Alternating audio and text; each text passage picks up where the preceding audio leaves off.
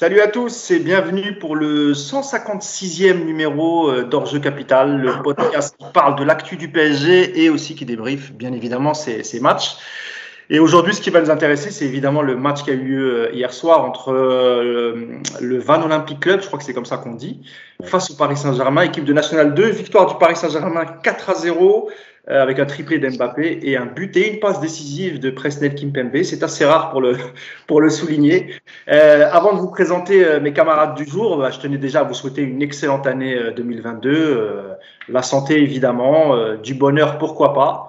Et un peu de réussite, ça fera pas de mal. Voilà, le message est, passé. Évidemment, on espère beaucoup de titres pour le Paris Saint-Germain en 2022, évidemment. Euh, il est temps pour moi de vous présenter les trois titulaires du, jour. Euh, pour commencer, euh, le, le, titulaire indiscutable, hein, comme je l'ai dit assez souvent, celui qui n'est jamais à l'infirmerie, qui est toujours dans la feuille de match, sur la feuille de match, c'est Yacine Amned. Salut Yacine. merci ah, beaucoup de, me titulariser à chaque fois. bah, tu es en forme, hein, contrairement à certains, donc on te titularise. Voilà. Ça, c'est normal. Ah, Ça va bien, Yacine? Ouais, bien, bien. Bah, à tout le monde. Euh, voilà, et puis euh, j'en profite tout de suite pour remercier tous les gens qui nous euh, commentent à chaque podcast, etc. Donc voilà, leur souhaiter à tous une bonne année, une belle année et, tout, ce qui, tout ce qui va avec. Voilà. Très bien, Yacine. Bah, écoute, les auditeurs entendront ce message et c'est au tour de Vincent Chaudel que je présente. je ne sais même pas si je dois vous te présenter, Vincent. Tu es un habitué du, du, podcast, de la chaîne Paris United. Vincent Chaudel. Super sub. spécialiste du sport, de l'économie du sport, euh, fondateur de l'Observatoire du sport business, euh, un compte qui est très suivi sur, euh, sur Twitter. salut Vincent, bah écoute, est-ce que ça va? Est-ce que les fêtes se sont bien passées? Bonjour à tous, bonne année et puis bon bon vaccin pour ceux qui l'ont ou bon Covid pour ceux qui l'ont. en tout cas, moi je l'ai eu en asymptomatique et bon voilà, donc ça c'est fait. Voilà. Et oui, oui. Donc, mais normalement, ça y est. Hein. T'en es sorti, je crois, tu m'as dit. Hein. Oui, oui, oui, oui. Quasiment sur du négatif, là. C'est ça, c'est ça maintenant. Eh ben, eh ben, tant mieux. Et pour euh, ma, troisième camarade du jour, c'est euh, une première pour elle. Euh, pour ceux qui ont Twitter et qui suivent, pour les supporters du PSG, certainement vous la connaissez. son pseudo sur Twitter, c'est Fouteuse. Salut Fouz, comment tu vas? Salut, bonne année à tous. ça va bien euh, je viens de finir ma, ma troisième dose, moi, aujourd'hui. Donc, euh, je récupère. Donc, merci de me titulariser en Coupe de France comme les jeunes, dont on va parler après. c'est un peu ça. Euh, je suis ravie, je suis ravie d'être là avec vous aujourd'hui. On est très heureux de t'avoir, Fous, pour ce, pour ce podcast. tu as des avis assez tranchés. Tu es, vraiment une vraie, vraie, une, vraie ancienne supporter du, du Paris Saint-Germain, un peu comme Yacine d'ailleurs. Hein. Tu... D'ailleurs, c'est l'anniversaire de Joël Batz aujourd'hui, pour ceux qui. C'est ouais. histoire de PG. Même si maintenant il est plus rattaché à Lyon qu'à Paris, mais c'est vrai que c'était un, gardien euh, emblématique du Paris Saint-Germain. Et je disais, Fouzia, que tu es une, habituée des travées du, Parc des Princes depuis très longtemps et que tu as pour, euh, pour idole, euh, tu as deux idoles, il me semble, hein, Tu me dis si je me trompe. Hein. Il y a d'abord le grand, le légendaire Mustapha Daleb. Oui. D'accord. et Marco Verratti, bien évidemment. Alors, comme tu as souligné qu'on n'était plus très jeune avec Yacine, entre les deux, il y en a eu pas mal. Il y en a eu pas mal entre les deux. Alors, effectivement, euh, vu que je suis supportrice du PSG, euh, Daleb, c'est vraiment, euh, c'est plus mon histoire. C'est pas quelqu'un que j'ai vu évoluer au, quotidien euh, comme j'ai vu évoluer d'autres joueurs, mais c'est vraiment très rattaché. C'est mon lien avec le foot et avec mon père et ma famille. Donc, c'est le côté héréditaire euh, du foot. Et ensuite, euh, après, j'en ai eu d'autres. Hein. J'ai eu des Ronaldo, des Baggio, des, des, choses. Et en ce moment, effectivement, euh, mon chouchou, c'est au PSG, c'est Verratti. Alors, Fouzia, pour, pour, pour, te faire enrager un petit peu, j'ai dîné avec Daleb le mois dernier. Ouais, on parle pas. Mais j'ai eu la chance de le rencontrer il y a deux ans quand il, a reçu un prix, un prix à à Saint-Germain-en-Laye par le maire, un citoyen d'honneur, où je ne sais plus quel était le titre exact. Donc euh, il y avait eu beaucoup d'anciens à l'époque qui étaient venus euh, de, sa génération, qui étaient venus lui rendre hommage. Et c'est vraiment quelqu'un qui est, euh, qui est très humble, qui n'aime pas qui n'aime pas la lumière, qui fait beaucoup de choses en Algérie en, étant dans la lumière. Et, et je, je, trouve que c'est un beau personnage, en plus du joueur qu'il a été, du symbole qu'il a été pour, pour toute l'Algérie et, et, le foot et le PSG. Euh, c'est vraiment une belle personne, je pense. eh ben, écoute, c'est parfait, Ça, les gens fait connaissance avec toi. C'est la première pour toi. On est très heureux de te recevoir. Puis j'espère qu'il y en aura d'autres comme ça. Inch'Allah. bon, on va rentrer dans le vif du sujet, les amis. On, va parler. Euh, alors, rapidement, c'est vrai, c'était un peu comme le, le 32e de finale euh, face à Fini. Enfin, chaque fois, j'arrive. J'oublie. Fini Euh, on va surtout s'attarder aujourd'hui sur, la titularisation des, des, des, deux, des deux Titi, enfin pas Titi parisiens, parce que concernant Simons, il a, été formé à Barcelone, mais euh, des petits jeunes, euh, Simons et Edouard Michu, qui ont, été titularisés hier et qui ont joué toute la partie, qui ont fait un très très très bon match. Enfin, selon moi, vous me donnerez euh, vos avis à, euh, votre avis sur le, sur le sujet? Donc, euh, je le disais, c'était une victoire 4-0 du, Paris Saint-Germain. Euh, donc, c'était une rencontre après une trêve internationale sur un, j'allais dire, un terrain un peu difficile puisqu'il y avait beaucoup de pluie hier. Et le PSG a été plutôt sérieux hier. c'était pas un grand match, mais il a été sérieux. Il a respecté l'adversaire. Je disais 4-0. globalement, un petit tour de table. Pour un match de reprise, qu'est-ce que vous en avez pensé? Allez, je te donne la parole, Fouz, pour la pour ta première. Bah écoute, euh, de bon augure pour, 2000, euh, pour 2022. On, on, a connu des matchs où on était en difficulté, donc voir des buts, voir des belles choses avec les jeunes, euh, voir un Verratti en forme, voilà, c'est pas, on peut pas forcément tirer de grandes conclusions comme c'est vu le niveau de l'équipe en face, mais, mais des belles choses, donc positif. Très bien, Yacine? Ouais, moi je pense qu'il y avait. Bon, déjà, déjà ce qui est bien, c'est que le PSG ne se fait plus peur sur ce genre de match depuis longtemps, parce qu'on a connu quand même des moments historiques. Euh, donc, ça, déjà, c'est plutôt bien. En fait, il y avait un doute sur les deux jours d'entraînement, euh, sur le côté athlétique, etc. On a été plutôt rassuré, à part la petite alerte avec euh, Kierer. Et globalement, on a été rassuré de ce côté-là. Tu as fait le travail, tu as, as, lancé quelques jeunes. Bon, on va dire que c'est la bonne soirée pour se remettre en route. Quoi. Vincent, j'imagine que depuis euh, ta, chère, et tendre Normandie, tu as suivi, le, match de Coupe de France. Qu'est-ce que tu en as pensé pour un match de, reprise? Bon, c'était face à une Nationale 2, mais le PSG a été plutôt sérieux hier soir. Oui, bah, je n'ai pas dénoté de, ce que vous avez dit. Euh, ce, qui ce qui me semble intéressant, effectivement, c'est que euh, pour le coup, alors ça peut interroger, mais quand il y a une seule grande star euh, et en gros 10 joueurs qui, qui font le travail, on trouve euh, une organisation assez intéressante, mais Yacine pourra développer euh, ça mieux que moi. et peut-être que là, pour le coup, on, a quitté 2021 avec des inquiétudes sur la façon dont le, PSG jouait. c'est pas effectivement une grande opposition, mais c'est un début 2022 plutôt intéressant à ce niveau-là. Très bien, Vincent. Et comme je vous le disais en préambule, on va revenir euh, sur, le, sur le match précisément d'Edouard Michu, qui était hier, lui, euh, Yacine, euh, au milieu de terrain. Simons, lui, était un peu plus haut, un poste inhabituel, même si Pochettino avait déjà fait jouer à, ce poste-là, au poste d'ailier droit. On l'a vu aussi parfois redescendre pour toucher, pour toucher des ballons.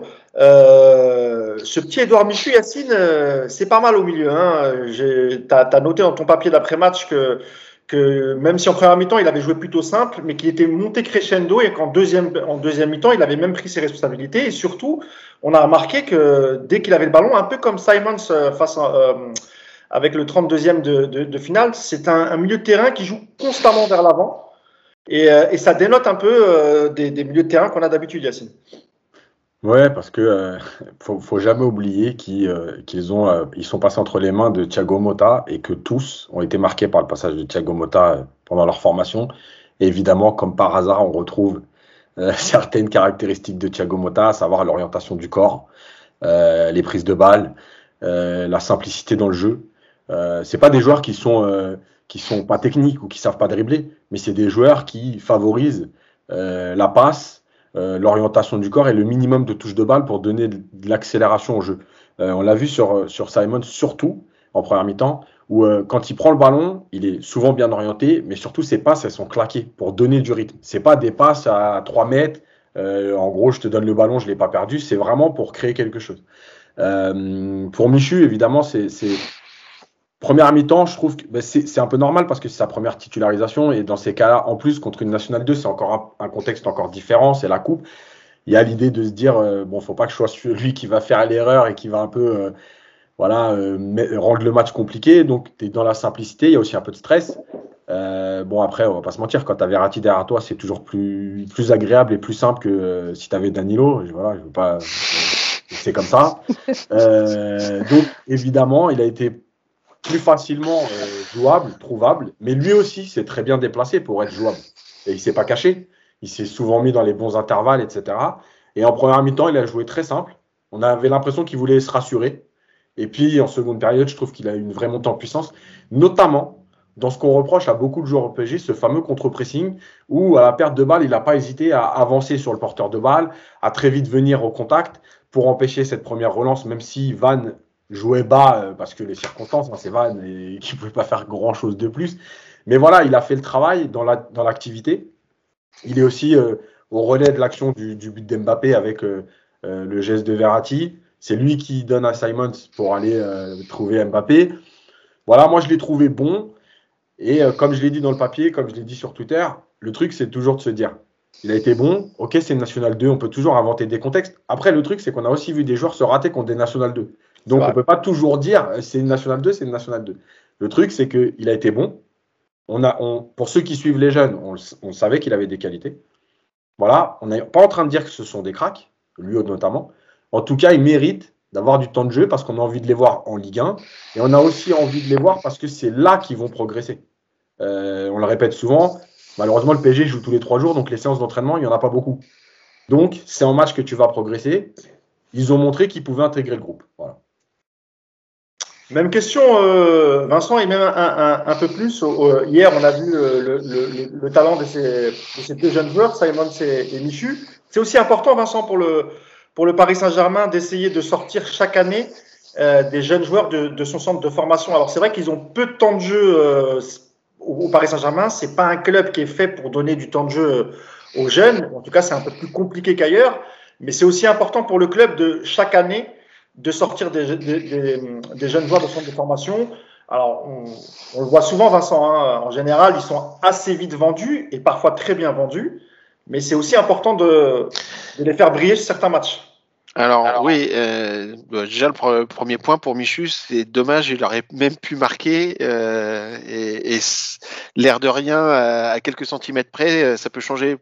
Ça peut, je dis pas que ça aurait changé sa carrière, mais ça aurait été encore mieux pour lui de, repartir de ce match avec, avec un but.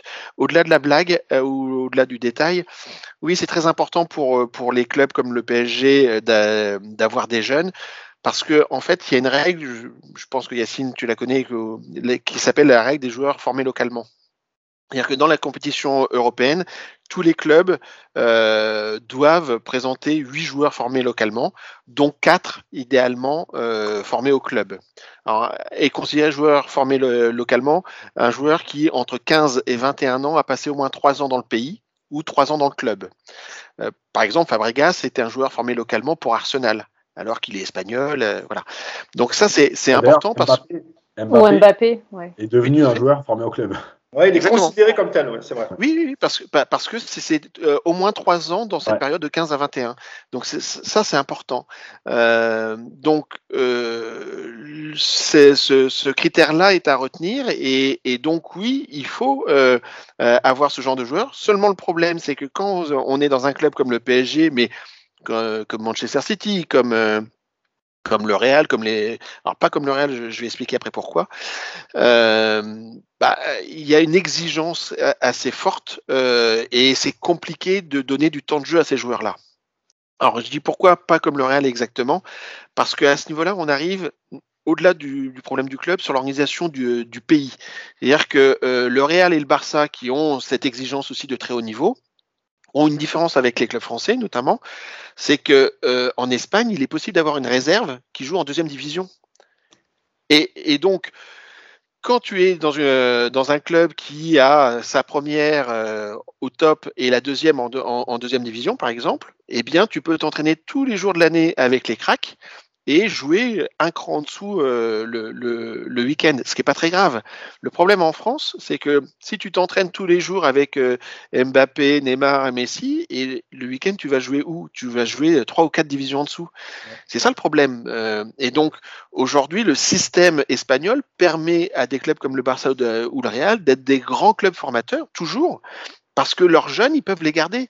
Et quand tu t'appelles PSG, que tu as des jeunes de qualité, euh, qui toquent à la porte et que tu peux pas leur donner du temps de jeu. Enfin, c'est difficile. Euh, là, euh, ce match de Coupe de France, il tombe à point nommé pour, pour les jeunes, très bien. Mais quand les, les, stars vont revenir ou sont déjà arrivés ou vont sortir de, de leur confinement ou de leur Covid, évidemment que le coach doit préparer le, huitième de finale. Donc c'est à eux qu'il doit donner du temps de jeu et pas aux jeunes. Et c'est là où ça devient compliqué pour eux. Et donc c'est pour ça que euh, c'est compliqué pour ce genre de, de, club de conserver ces très bons jeunes. Ils peuvent conserver les cracks parce que les cracks vont pouvoir s'imposer ou euh, vont, être, vont, être, plus faciles à, intégrer.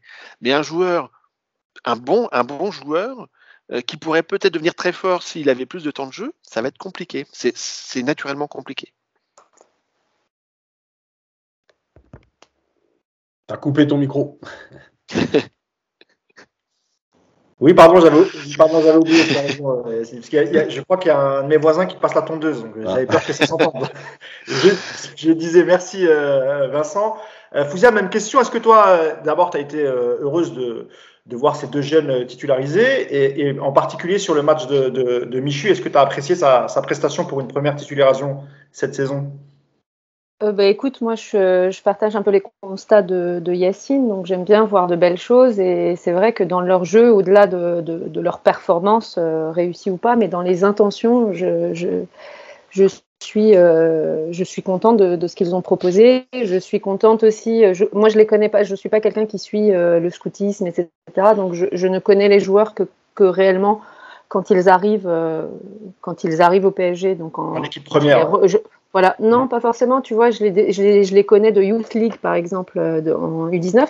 Euh, je vais les, c'est comme ça que je les vois. Et moi, j'étais surprise parce que un Simons, par exemple, quelqu'un, euh, comme on le présentait avec le côté star et tout, à quelqu'un de voilà nonchalant un peu sur le terrain, etc. Et je suis agréablement, agréablement surpris de, de, leur, de, leur engagement, d'une de, certaine forme d'abnégation, de simplicité, comme, parlait, comme disait Yacine de simplicité dans le jeu, mais même dans l'attitude de, de, ce côté volontaire. Ah, on a vraiment l'impression qu'ils sont très impliqués et, très, euh, très appliqués aussi. Euh, qu'ils ont vraiment envie de bien faire et de, de se faire remarquer. Et, je trouve que ça, dans une attitude de jeune, tu, ne peux pas espérer mieux. Bon, après, ça marche ou ça marche pas, mais déjà dans, dans cette attitude, cette volonté, il y a l'aspect défensif que j'apprécie beaucoup. Euh, il l'a pas trop souligné Yacine, mais le fait euh, de voilà de, de, s'impliquer, de revenir, etc. Ça, ça, m'a beaucoup plu. Donc, euh, je suis contente. Euh, je suis toujours contente qu'on puisse qu'ils puissent avoir leur chance.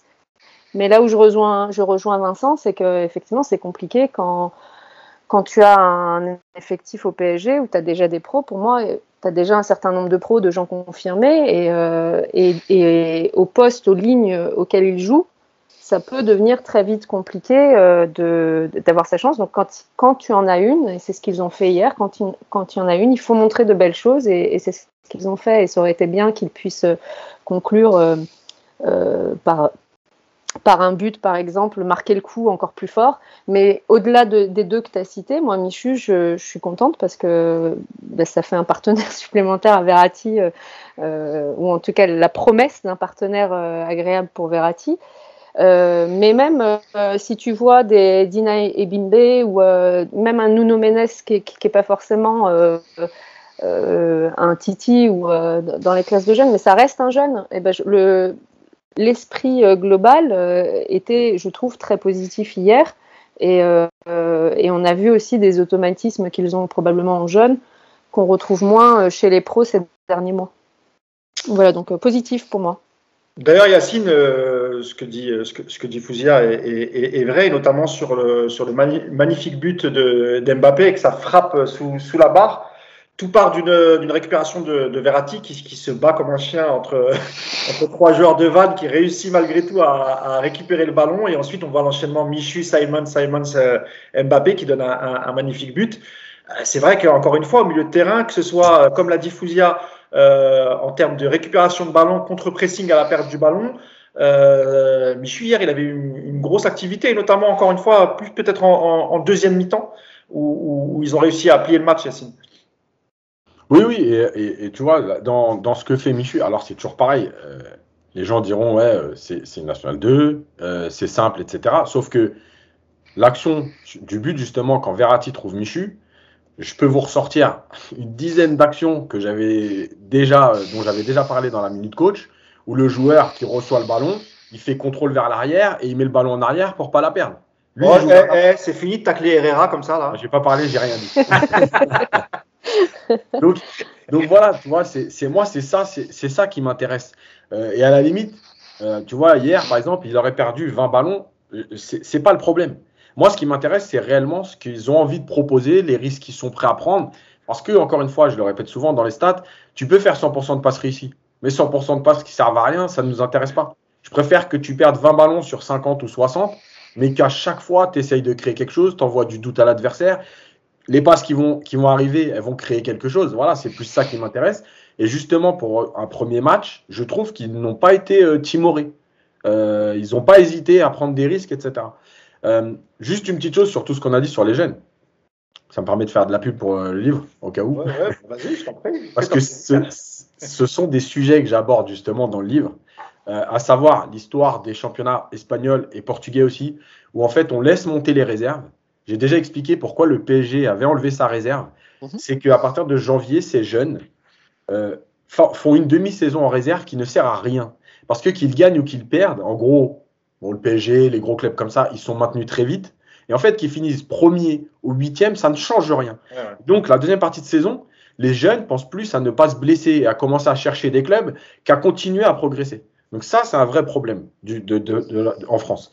Euh, la deuxième chose, c'est que euh, le PSG forme des joueurs qui s'exportent. Il y a beaucoup de joueurs qui sont formés au PSG, malgré tout, qui jouent euh, en Europe. Euh, je rappelle par exemple que le Real forme plus que le Barça. Sauf que le Real, les jeunes formés au Real, ils jouent dans le championnat espagnol. Exactement. Euh, et la dernière chose, c'est que j'en parle aussi dans le livre, c'est que la, construction de l'effectif du PSG.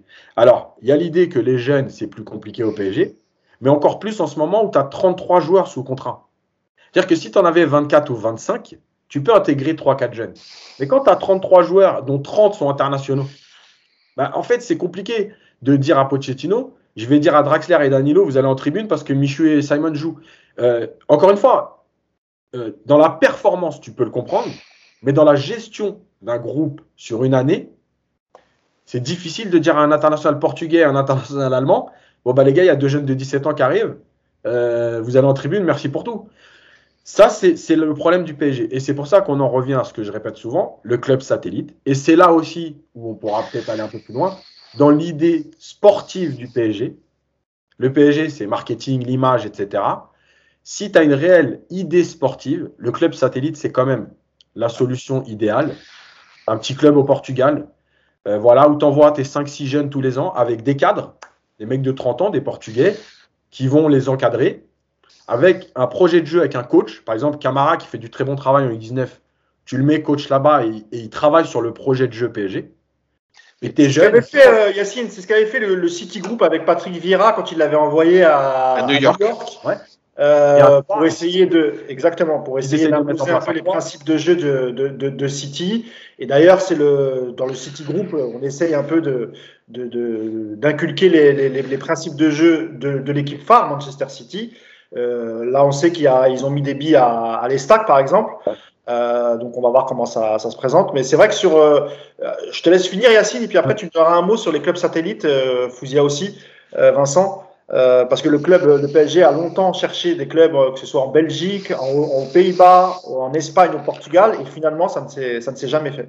Et c'est pour ça que euh, on se demande en fait s'ils ont réellement eu envie ou s'ils ont pris des contacts en se disant peut-être, mais finalement, ça les intéresse pas plus que ça.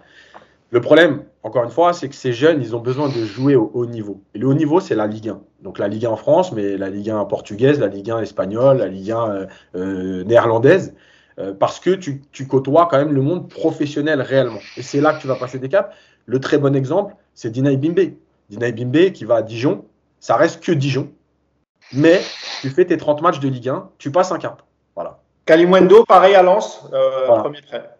Donc il faudra voir, comme on disait régulièrement ces dernières semaines, est-ce que la deuxième étape de la grande marche entre avant la Coupe du Monde et après la Coupe du Monde, c'est justement de passer, puisque tu as installé ta marque, au fameux projet sportif, ou l'intégrer plutôt, pas, le, pas passer au projet sportif, mais l'intégrer au marketing. Un mot rapidement, Vincent, sur, le, sur l'histoire des, des, clubs satellites. Pourquoi, selon toi, le, le, Paris Saint-Germain, euh, qui, euh, à son arrivée, quelques années après, deux, trois ans après, il y avait eu beaucoup d'articles et nous-mêmes, on avait révélé que sur le, sur le site Paris United, que, faire que le, le, Nasser Al-Khalifi était intéressé. Ils avaient, ils avaient eu des contacts avec pas mal de clubs et, finalement, ça ne s'est, ça ne s'est jamais fait. Alors, euh, déjà, c'est pas une approche nouvelle, euh, cette approche de, de club satellite. Alors, jusqu'ici, ça se faisait, enfin, au temps passé, au siècle d'avant, ça se faisait avec des partenariats. Il y avait Monaco avec Épinal, par exemple, euh, qui, qui, fonctionnait euh, beaucoup, mais c'était plutôt euh, entre clubs d'un même pays. Euh, Lorient, on a commencé... Lorient et Marseille aussi, il y avait un. Il y avait Tout à fait. Il y, a, il, y a eu, il y a eu plusieurs exemples de la sorte. Et puis à un moment donné, ça, ça a commencé à s'internationaliser. Et puis aujourd'hui, on est arrivé dans une approche qui est un peu World Company. Euh, on peut prendre le cas des, Red Bull, qui euh, avec euh, Salzbourg, euh, Leipzig, mais aussi New York. on le voit aujourd'hui avec City, qui lui, c'est le club ou le groupe qui a poussé la, réflexion la plus loin pour l'instant, puisqu'il y a une dizaine de clubs, hein, ce qui mêle à la fois une dimension sportive, ce qui permet d'avoir une pépinière de jeunes talents, parce que un, un, des gros problèmes, c'est d'avoir beaucoup de joueurs sous contrat, mais c'est un problème quand j'ai qu'un seul club. Si j'ai plusieurs clubs, mes joueurs sous contrat, je peux les prêter à droite, à gauche leur donner du temps de jeu et leur permettre de, se développer. Et avec ces clubs filiales, je peux aussi capter des talents locaux. C'est-à-dire que à City, City avec euh, avec le rachat de l'Estac, ils ont un pied en France et ils peuvent recruter des joueurs français sans les faire revenir tout de suite à City, mais les faire jouer d'abord en France, voir ce qu'ils donnent, et puis après les faire remonter s'il faut les faire remonter. Donc ils ont plus le droit de les faire venir, euh, ils ont plus le droit de les faire venir comme avant. Exactement, à, cause du Brexit. Mais, euh, mais ça, je dirais que c'est un épiphénomène, mais il y, a aussi ça effectivement qui pose problème. Alors pourquoi le PSG ne l'a pas encore fait? Parce que je pense que euh, là-dessus, le PSG avait déjà, tu as évoqué le sujet de la marque, Yacine a évoqué le sujet de la marque, c'était une obligation. Pourquoi? Parce que euh, il y a eu beaucoup, rappelons-nous le problème du fair play financier et du contrat Qatar, euh, Qatar Tourisme Affaires. Il, il fallait à un moment donné, euh, pour le très haut niveau, ce qui était l'ambition du Qatar au départ en rachetant le PSG, il n'y a pas de très haut niveau sans très haut niveau de budget. Et donc il fallait monter le niveau du budget. Et monter le niveau du budget, c'était en amorçant la pompe avec des partenaires locaux. Et très vite, euh, remplacer ces partenaires locaux euh, par des partenaires qui payent le juste prix, le vrai prix. Euh, ce qui est, il y a un temps de montée en charge, un temps de, valorisation de la marque, pour que derrière, après, le, club se vende à, son juste prix. C'est d'ailleurs un gros débat en Angleterre actuellement autour de Newcastle et, du, fair price. Les, clubs anglais se liguent contre, contre Newcastle, mais ça, ça peut faire l'objet d'une autre conversation. Euh, donc ça, euh, ils étaient à la fois dans l'obligation de développer leurs revenus, puis à la fois aussi à, se défaire des, des, problèmes avec, euh, avec l'UEFA. Euh, et le, il y a un sujet de multipropriété. Rappelons-nous que ce qu'on évoque là, le PSG l'a déjà vécu sous l'ère Canal+. Moi, je me rappelle euh, avoir fait une mission euh, euh, dans, mes jeunes années de consultant sur le Servet de Genève qui appartenait à Canal. Et Canal a été obligé, oui, Canal a été obligé de le vendre parce qu'à un moment donné, le, Servette et le PSG qui avaient loupé la marche de, la, de la Champions League se retrouvaient dans la même compétition UEFA et euh, ils n'avaient pas le droit, donc il fallait, mm. ils ont dû vendre le serviette assez rapidement en fait. Euh, ça pose les questions de cette logique sportive, pose les questions aussi de l'équité sportive, parce que la multipropriété, quand on se retrouve dans une même compétition avec le Red Bull de Salzbourg et le, et le RB Leipzig, qui, qui doit gagner pour faire quoi, pour, pour aller où? Euh, Aujourd'hui, euh, le City de l'Estac euh, et, et le, le, le, Manchester City ne sont, sont, pas confrontés à ce problème-là. Euh, mais euh, un, un, jour ou l'autre, cette approche de, de, de, club filial peut créer des, des, des sujets et, et questionner l'équité sportive. Merci Vincent. Fouzia, Tu es là? Mais, oui, oui, oui, je suis là. bah écoute, j'arrive après. tout, a été un ah, peu je, dit, aussi avoir je, je, voulais aussi avoir ton, ton, avis, toi, sur le, sur le justement le, le, le, le fait que le PSG euh, puisse acquérir un, club satellite pour donner du, du, temps de jeu aux jeunes, ce qui permettrait de les garder peut-être un peu plus longtemps sous, sous le giron parisien. Bah, Écoute, sur, euh, sur euh, l'idée, je, pense que tout le monde est d'accord pour dire que ça, ça s'envisage. Ça peut pas être pire qu'aujourd'hui, puisqu'on n'a plus d'équipe réserve réellement. Donc, tu as le choix entre U19 ou, ou remplaçant, en gros. Donc, moi, ça, voilà, ça soulève les problématiques dont tu as, parlé, dont as parlé, Vincent. Moi, ce que je pense, pour revenir à ta question d'avant, c'est le pourquoi ça n'a pas donné, ça, n'est pas allé au bout pour l'instant. Effectivement, je pense qu'il y a un certain nombre de, paramètres, dont euh, euh, le fair play financier qui a stoppé quand même le PSG pendant quelques années, tu as le Covid, tu as la Super League, euh, tu as l'organisation de la Coupe du Monde qui font que tu as, les projecteurs qui sont sur le Qatar. Et un peu à l'image de, ce qui peut se passer maintenant pour Newcastle ou pour voilà, il y a eu une forte réticence à l'arrivée de, des, Qataris pour travailler comme euh, pour travailler avec le PSG même au sein de la Ligue 1 comme un club qui peut être le moteur de la Ligue 1. Il y a une réticence, ça, a été vu comme un concurrent. Là où, ce qu'on voit avec le Bayern, moi ça me choquera toujours que euh, euh, j'ai pas l'impression qu'au niveau de la Ligue 1, même pour les joueurs, on est un des championnats fournisseurs de du premier niveau en Europe, euh, une des premières nationalités représentées, euh, si ce n'est la première en, Ligue des Champions. Euh, et, ça me choque qu'on n'ait pas cette, volonté de garder les, talents, mais pas seulement au PSG, au niveau, au niveau de, tout le championnat et de, toute cette logique de, de, se dire que s'il reste, ça favorise pas seulement le PSG, mais voilà, donc pour moi, euh, tant que la Ligue, je, trouve qu'on n'est pas très bien représenté au niveau de, nos instances. On le voit avec même des décisions aussi bêtes que les jauges, euh, etc. J'ai l'impression qu'en fait, euh, c'est vraiment, géré sur le très concret, mais sans vision à terme. Et donc, si au PSG, tu as des contraintes, tu as des choses qui dépassent juste la, gestion des gènes et qu'en plus la Ligue 1 ne te tire pas vers le haut comme, comme, comme ce qu'on peut retrouver en Espagne ou, ou, en, ou surtout en première ligue où c'est très volontaire, il y a vraiment une volonté de, faire ça. Voilà, pour moi, j'aimerais bien, euh, quand on dit qu'on on est proche de clubs comme, euh, la Juve en Italie, euh, qui récupère beaucoup de jeunes talents euh, du championnat italien, ou comme le Bayern qui récupère et qui est prédominante dans son championnat, ou comme le Bayern, mais j'ai pas l'impression qu'on retrouve ça. Donc l'un plus l'autre fait que c'est, euh, je trouve que c'est compliqué, mais euh, autant que, autant qu'on le, enfin, l'idée en tout cas, moi, me paraît positive et me paraît positive dans le même style que, que peut-être plus euh, de partenariat pour éviter encore d'autres problématiques diplomatiques. Mais si c'est un club satellite, ça me va aussi. Et j'ajoute juste une dernière chose pour compléter ce que disait Yacine. Euh, parce que j'avais écouté euh, un podcast très intéressant de Jesus Pérez, qui est l'entraîneur adjoint euh, de Pochettino, qui expliquait que en plus de la concurrence dont parlait Yacine, il y a le fait de dire, bah voilà, il y a les jeunes, il y a, des contrats, il y a des, joueurs sous contrat, beaucoup de joueurs sous contrat, mais c'est beaucoup de joueurs confirmés qui sont internationaux. Et donc forcément, le problème, c'est qu'en plus d'être internationaux, c'est qu'ils sont titulaires donc ça veut dire que même pour des raisons athlétiques et des raisons d'éviter des blessures, tu es obligé d'intégrer une composante où tu, leur donnes du temps de jeu en championnat pour pas qu'ils se blessent euh, en, équipe nationale, tu vois.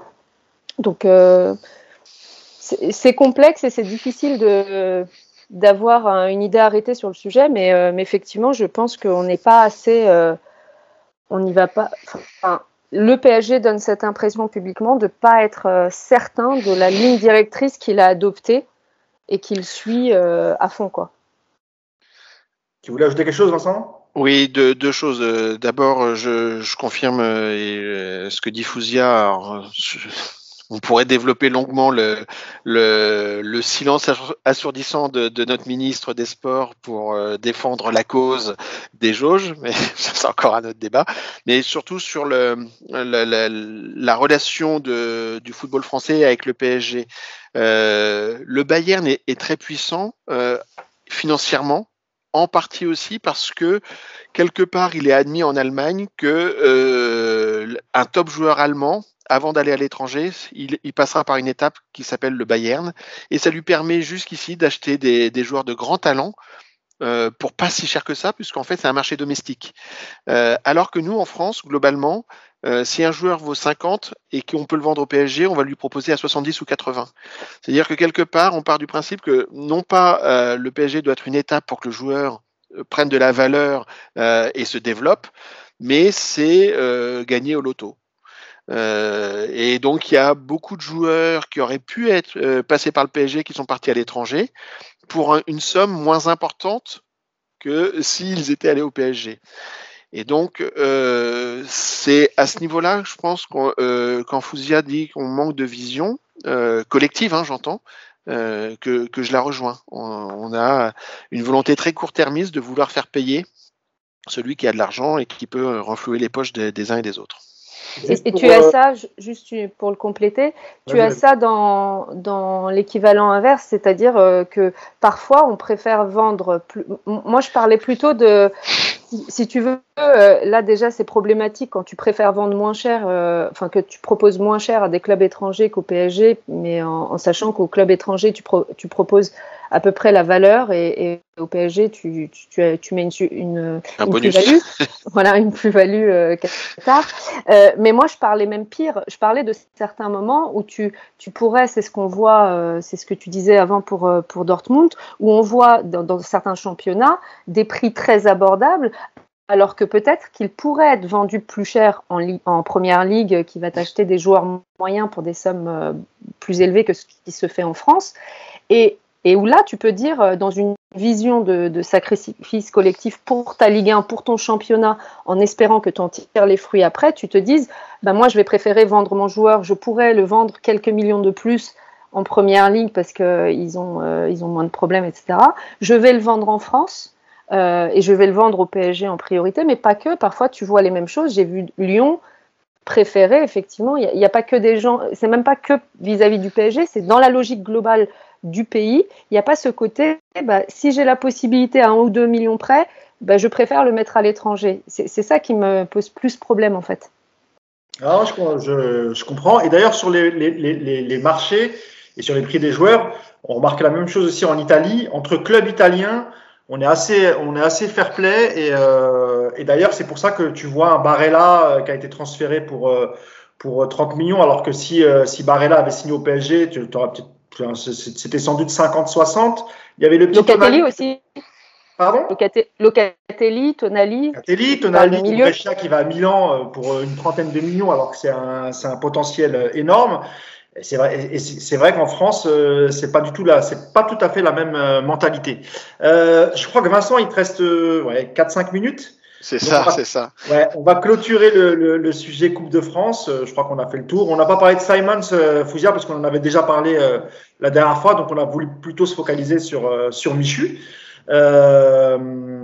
Et juste un dernier mot sur le, la Coupe de France. Euh, juste noter que Kylian Mbappé euh, a, euh, lors de, a inscrit un triplé hier et donc le nombre de buts passe à 150 buts. Il est à 6 unités de, de Zlatan Ibrahimovic qui devrait normalement dépasser. Et ensuite, le record à aller chercher, c'est Edinson Cavani avec 200 buts. Il faudrait qu'il prolonge pour ça. Sinon, il faudrait vraiment qu'il inscrive un paquet de buts jusqu'au mois de mai. On peut relativiser en, donnant, euh, en redonnant un peu des lettres de noblesse à Ibra, en disant que si tu rapportes ça au nombre de saisons, Ibra, il est à peu près à 39. Aujourd'hui, euh, si, tu, regardes par rapport à son nombre de buts, c'est 156 buts euh, par, par saison. Il en a fait 4, donc il est à peu près à 39 par saison. Mbappé, il est deuxième à, peu près 33 si tu comptes qu'il a fait 4 saisons et demie et à peu près 30 euh, si tu comptes qu'il est déjà euh, à 5 saisons. Et pour euh, Cavani, il, est, plutôt à 28, 28 et des poussières par saison. Donc ça reste un rythme où tu vois que finalement, celui qui est vraiment dans, sur, sur, une pente, c'est finalement Ibra. il reste encore inférieur. Non, sur la, sur la... Après, il y a eu le Covid, il y a eu des absences. sur, le, sur le ratio, voilà, sur le ratio oui. Donc, ça, ça montre que quand même. Oui. mais non, mais pas que. J'aime bien quand on, quand on donne des, des, tendances et des stats qu'on puisse relativiser pour euh, se rendre compte que ce qu'on a pu critiquer à une époque ou, quand on compare ou quand on est dans les superlatifs, ça donne de la nuance, ça permet de relativiser un peu. Euh, c'est vrai que 200 buts, voilà, mais 200 buts en cette saison, c'est pas pareil que voilà 156 en, en 4 saisons, ça reste. Euh, mais de toute façon, ça reste des chiffres incroyables et il n'est pas très loin de, battre le record d'Ibra, ça changera pas. Bah, tu vois, Vincent, elle apprécie tellement Zlatan que c'est quasiment la même coupe de cheveux. Hein. Euh, là, le mimétisme, il va loin, hein, Fouzien, quand même. Euh, mes amis, euh, comme je vais profiter un peu de Vincent, il reste 4-5 minutes, on va essayer de déborder. juste, on va, on va aborder le, mercato hivernal. Et il y a une info qui revient souvent, et d'ailleurs, c'est cool que tu sois là, Fouzia, parce que tu vas pouvoir aussi nous, nous donner ton avis là-dessus. C'est sur l'obligation, Vincent, du PSG. Il y a des chiffres qui circulent dans les médias. pardon? Le 100 millions, le fameux 100 voilà, millions le fameux 100 millions. Et moi, je voudrais que tu me dises un mot là-dessus, euh, Vincent. Ah, euh, c'est ce chiffre tourne autour de euh, ce qu'il faudrait faire par rapport à, une notion de fair play financier. mais en soi, aujourd'hui, j'aurais tendance à dire que l'UFA a d'autres chats à fouetter que le fair play financier. Donc, si le PSG pouvait vendre pour 100 millions, ça serait bien. S'il ne vend pas pour 100 millions, ça ne sera pas catastrophique. Parce que euh, si l'UEFA, elle va certainement pas euh, rentrer en guerre avec euh, un des clubs, avec le Bayern, qui l'a soutenu au moment de, la Super League, dossier de Super League qui n'est pas mort quoi qu'on en dise. les sanctions contre la Juve, contre le Real, contre le Barça ont pris du plomb dans l'aile. Euh, la FIFA veut toujours soit une Coupe du Monde tous les deux ans, soit sa Super League, parce que contrairement à ce qu'on pourrait croire, la, FIFA, n'est pas contre la Super League. Elle est contre une Super League qu'elle n'organiserait pas elle-même, ce qui n'est pas tout à fait pareil. Euh, et donc, euh, si la FIFA venait à, organiser une Super League, ça serait quasiment la mort de, de l'UEFA. Donc, l'UEFA, elle a plutôt intérêt à compter ses alliés plutôt qu'à rentrer en guerre avec ceux qui pourraient la soutenir. Donc, euh, et si on va un peu plus loin, l'actionnaire euh, du, PSG, QSI, a une surface financière qui doit lui permettre de combler, si besoin est, au regard de la DNCG et non pas du fair play financier, euh, un, trou ou un déficit. Donc c'est souhaitable, mais ce n'est pas vital puisqu'on parle mercato et, que j'ai pas beaucoup de temps euh, encore avec vous, laisse la parole, Vincent. Je, voulais compléter le point sur les, recrutements des, joueurs. Il y, a, un paradoxe où il y a une, petite astuce euh, que méconnue, mais à talent équivalent, vaut mieux pour le PSG euh, recruter un joueur qui, qui joue à l'étranger, pas nécessairement un joueur étranger, mais un joueur qui joue à l'étranger, qu'un joueur qui joue dans le championnat de France.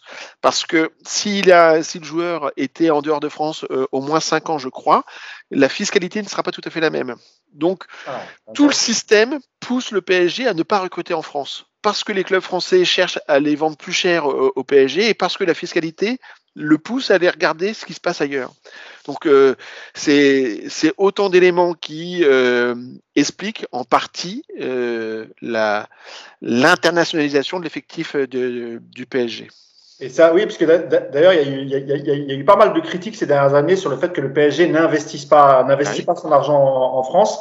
Et tu nous donnes une des raisons. Moi, je, l'ignorais sur la, sur la fiscalité, mhm. sur les transferts à, l'étranger. Donc, tu as, bien fait de, nous le dire. Je vais te libérer, Vincent, parce que je sais que tu as, as, une réunion juste derrière. Est-ce que tu as encore une minute par rapport au... Alors, c'est pour Vincent. Vas-y, vas-y, vas-y. Euh, au niveau du fair play, tu as parlé de la DNCG, effectivement, qui est un peu plus souple. Ensuite, tu as eu des prêts par rapport à la situation euh, liée au Covid et tout ce qui peut être. Euh, par rapport au fair play financier, j'étais restée au fait que depuis le Covid, il n'y a pas eu de nouvelles, de nouvelles versions euh, chaque année, normalement, tu as une nouvelle version du, de la réglementation fair play financier. J'ai pas vu sortir quelque chose. J'ai juste vu sortir des directives qui disaient que euh, si, si, euh, si tu avais des pertes qui étaient vraiment identifiables, par exemple, match à huis clos égale billetterie à zéro, mhm. si tu étais capable, là, tu pouvais faire des exceptions au, fair play financier et, et, te renflouer à hauteur de ce qui, ce qui est identifiable comme, comme affecté au fair play financier. Euh, au Covid, excuse-moi. Est-ce que ça, tu as, pu suivre Alors, euh, ce qu'on a vu surtout, c'est que ils avaient décidé de, mettre l'année 2020 euh, entre parenthèses et de lisser sur sur plusieurs années les résultats pour amortir le, déficit que tous les championnats ont pris à cause de la Covid. Mais de règles précises, strictes, euh, le, fameux, le fameux fair play financier 2.0 euh, n'est pas, n'est pas, encore, euh, n'est pas encore totalement sorti, non. on aura l'occasion d'en reparler, Vincent, avec toi, peut-être à la fin du à la fin du mercato pour faire un point, notamment sur les sur les ventes du, ah. de joueurs parisiens. Et, et, et, s'il me reste une petite parenthèse de, de quelques secondes, euh, le, sur le sujet du, du, du, mercato, on peut aussi s'étonner de, de l'activation ou de l'activité du, du Barça actuellement. Euh, gardons à l'esprit que euh, le Barça euh, arrive à faire un transfert avec un joueur qui vient de Manchester City, où il y a Guardiola et le DG qui, qui est un ancien de, de, de, Barcelone aussi, et qui lui propose un, étalement du paiement, ce qui lui permet de, de passer euh, au-delà du, du, cut de la saison. Et Morata, qui vient de la Juve, un des trois clubs qui est toujours en bataille sur le sujet de la Super League. En clair, chacun se tient et se soutien d'une manière ou d'une autre. Donc, euh, mais je en ne vois pas. Du deal, euh, en plus du deal euh, Pjanic-Arthur qu'on avait vu entre le Barça et, Exactement. Exactement. la Juve. Merci pour cette précision, Vincent, et merci d'avoir été avec nous pour cette première partie. bah, dommage, mais comme je dit, hein, tu reviendras, on, on, reparlera à la fin du, du, mercato de tout ça. Merci encore, Vincent. Nous, on reste tous les trois à bientôt.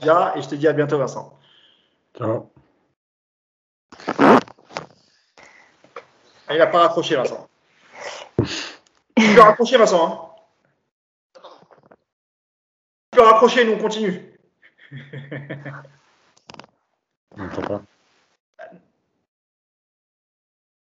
Est-ce que tu nous entends? Je suis encore en ligne. Oui, non, je te disais, tu peux raccrocher, parce que nous on continue l'émission en fait. tu peux couper. J'y vais de ce pas. Ça marche, à bientôt, Vincent. Ciao. Mais du coup, euh, euh, Mousse, pour répondre à ta question sur les 100 millions, moi je ne sais pas d'où sort ce chiffre des, des, des 100 millions, je ne le, je le comprends pas trop. Moi non plus, Fouzia, c'est des chiffres. Ben, alors attends, parce que Vincent, il a du mal à raccrocher, du coup. ah. Vincent, il faut juste raccrocher en fait. On attend juste que Vincent raccroche. Vincent ah, ça y est, c'est bon. Voilà. Il est parti. Euh, oui, Fouzia, pour te répondre, alors ça, c'est des chiffres qui ont été sortis dans les médias français, uniquement français. Il me semble que peut-être l'équipe ou le Parisien, mais je crois que c'est l'équipe qui, qui, qui, sort cette information. Et, et comme euh, ça veut tout et rien dire, vendre pour 100 millions, pourquoi? Est-ce qu'il y aurait des sanctions? Et euh, moi, je suis pas un grand, grand spécialiste du, du fair play financier, euh, en tout cas moins que toi, Fousia. Ça, c'est, non, non, je ne suis pas forcément spécialiste, mais j'arrive à voir les incohérences et j'ai l'impression, euh, quand, je, quand je lis l'équipe sur ces chiffres-là et toujours à l'approche des mercatos, j'ai l'impression de voir à chaque fois des caricatures de, de sommes qui disent, euh, voilà, il faut euh, un certain nombre, enfin, des plus et des moins, sans prendre en compte ni les amortissements ni les ceci ni les cela, et que euh, tu as l'impression qu'en fait, ils regardent la valeur des joueurs et ils te disent, bah, tiens, pour acheter tel joueur, il faudrait euh, vendre tant, et, et que c'est un simple calcul euh, sur, sur les valeurs transfert marque. Mais, mais, mais, je, suis, je suis pas loin de te rejoindre, et, c'est pour ça que je voulais demander des précisions à, à, Vincent, parce que euh, tu as, des, as, des spécialistes en économie qui vont vous dire non, pas forcément, comme, comme l'a dit Vincent. Puis tu as les médias, euh, comme, comme le journal L'équipe, qui parlent souvent en, en, en, période de mercato du, enfin, sur, sur, le fait que le PSG doit absolument vendre. On a l'impression qu'il y a une épée de Damoclès sur la tête. C'est pas, c'est pas forcément le cas. Et puis, on, on sait qu'avec le Covid, évidemment, le, le fair play financier est peut-être un peu plus, euh, un peu moins, pardon, euh, rigoureux que, qu'avant la, qu'avant euh, la, la, la, première pandémie en, en, en 2019. Après ça, on aura l'occasion d'y revenir. Mais là, ce qu'on va faire, c'est qu'on va parler du mercato sur les joueurs, les joueurs qui seraient intéressés, euh, euh dont s'intéresse le, Paris Saint-Germain. Et euh, la semaine dernière, Yacine, on avait parlé de, Pogba. On avait bien rigolé d'ailleurs, qui est libre, qui est libre de signer où il veut, parce qu'il est comme Mbappé, il dans sa dernière année de, de, de, contrat. Et là, on va passer à un autre joueur, Yacine, c'est Dembélé qui revient dans l'actualité parisienne Et après, tu donneras ton avis, euh, sur le joueur. Est-ce que c'est un joueur qui peut, euh, qui peut se fondre dans le collectif parisien? Est-ce que c'est intéressant? Encore une fois, Yacine, euh, euh, il y, a, y, a, un véritable intérêt hein, de Leonardo pour, pour Dembélé. Mais encore une fois, c'est surtout parce qu'il est libre que c'est un, un, joueur évidemment très talentueux. Et en plus, il est, français. Donc, tout pour plaire à, Leonardo et aux Parisiens. Mais malheureusement, euh, c'est un joueur qui est, qui est, très peu fiable, euh, en tout cas physiquement, beaucoup de blessures. Alors certains disent que c'est dû à son hygiène de vie, à son manque de professionnalisme. Euh, son passage à Barcelone est, de mon avis, un fiasco, parce qu'il n'a pas fait grand-chose. Euh, alors évidemment, je te pose la question, euh, Yacine, est-ce que euh, Ousmane Dembélé, est-ce que Paris doit tout faire pour, pour le prendre, parce qu'il est gratuit Déjà, quand tu as dit tout, tu es la phrase, parce que évidemment qu'ils ne doivent pas tout faire. Pour plein de raisons. Encore une fois, il y a le joueur. D'accord? C'est un bon joueur avec des vraies qualités, qui est capable de faire des différences, capable de jouer des deux côtés. Il a les deux pieds. Il a une qualité de vitesse et de dribble, etc. Pas de problème. Après, il y a ce que le joueur peut apporter euh, sur la durée, etc. Évidemment que c'est pas un joueur fiable. Il est très souvent blessé. Euh, c'est aussi un joueur qui est beaucoup dans la différence individuelle on reproche au PSG d'avoir aujourd'hui un jeu qui est fait sur les différences individuelles et on va prendre un nouveau joueur qui est plutôt axé sur les différences individuelles. Donc, c'est un problème. Euh, ensuite, l'autre problème, encore une fois, c'est pas mon argent, mais quand tu vas donner un tel salaire à un joueur, on sait, puisque Paris le vit maintenant depuis 10 ans, que dans, euh, allez, on va dire, on va être gentil, 6 cas sur 10, tu as des joueurs qui ne veulent plus partir, qui ne sont pas forcément investis parce qu'ils gagnent très bien leur vie mieux que partout ailleurs, qu'on ne leur demande rien, et qu'en plus, euh, bah on leur proposera jamais ce salaire ailleurs. Donc, pourquoi partir? Donc, on a des joueurs qui sont là depuis maintenant 4, 5, 6 ans et qui sont très bien. Voilà. Euh, encore une fois, on va prendre l'exemple de Kurzawa parce que lui, il est carrément même plus dans le groupe. Voilà, Kurzawa, il a son salaire, il joue plus au foot. Ah, il était là hier, hein il était là hier, il me semble. Et ça ne le dérange pas. Voilà. Bah, si tu fais avec Dembélé, ça va être la même chose. C'est-à-dire que c'est un joueur qui n'est pas fiable, c'est un joueur qui est souvent blessé. À un moment donné, il faut aussi aller euh, essayer de joindre les deux. C'est-à-dire qu'ok, des joueurs de foot, mais euh, il faut quand même trouver un juste milieu entre le joueur qui est, qui est, qui est absent euh, une fois sur cinq et le joueur qui est absent trois fois sur cinq. Voilà. Et Dembélé, aujourd'hui, le problème, c'est que tu n'as pas de signaux positifs. C'est-à-dire que si c'était une période de sa carrière et que, par exemple, depuis un an et demi, ça va mieux. En fait, depuis un an et demi, il est, il est de plus en plus blessé. Cette année, il a encore été blessé euh, plus de deux mois. D'ailleurs, un peu à l'image de, de, Neymar. Hein. Euh, ouais, Neymar, ouais. il, fait, il fait deux saisons. Bon, il a deux grosses blessures, c'est vrai, mais c'est plutôt, allez, on va dire correct. Et puis après, c'est là, ça fait ça fait deux ans, Neymar. Euh, il, enfin, il vit ce que vit Dembélé à Barcelone, quoi. C'est euh, blessure, rechute, blessure, rechute. Euh. Voilà, donc moi, personnellement, je pense que Paris ne doit pas tout faire et surtout pas s'aligner sur le salaire demandé. Voilà, je pense qu'à un moment donné, ok, tu as de l'argent, mais je pense qu'il y a quand même autre chose à faire que, que, enfin, que dépenser l'argent n'importe comment parce que, parce que après, tu te retrouves plombé et parce qu'il y a peut-être plus intelligent à faire dans ton propre club, etc. Fouzia oui. Ah, ah, ah, tu, as, tu as réactivé ton. Faut, faut que j'arrête de passer après Yacine parce qu'il dit tout ce que j'ai envie de dire. Euh, je suis complètement d'accord avec lui. Euh, c'est pas grave, tu vas le dire, tu vas le dire, mais différemment. non, mais. Euh, sérieusement, Fouzia. Est-ce plus sérieusement. Est-ce que toi, tu comprends que étant libre et, et, la valeur que peut avoir ce joueur, on parle d'Ousmane Dembélé, est-ce que tu comprends quand même que le, le, le PSG jette un œil ou pour toi, enfin comme Yacine, euh, voilà, c'est un joueur qui est pas du tout euh, sérieux, pas professionnel. On a vu beaucoup sur les réseaux sociaux Fouzia, ses retards à l'entraînement, euh, des, rendez-vous où il ne vient pas. D'ailleurs, je crois qu'il y avait eu un, dîner pour la soirée d'adieu d'Aguero. Euh, il n'est pas venu, je ne sais plus quelle, quelle excuse. Il a dit qu'il s'était trompé de soir, etc. Bref, euh, je te pose la même question que, que pour Yacine. Est-ce que Paris doit quand même, malgré tout ce que je viens de te dire, tout faire pour signer euh, Dembélé parce qu'il est libre et gratuit? Non. Mais moi, je vais choquer. Je fais partie des gens déjà qui voulaient pas, malgré tout ce que tu peux dire de, de magnifique sur, euh, sur Messi, je ne voulais déjà pas qu'on fasse Messi à tout prix.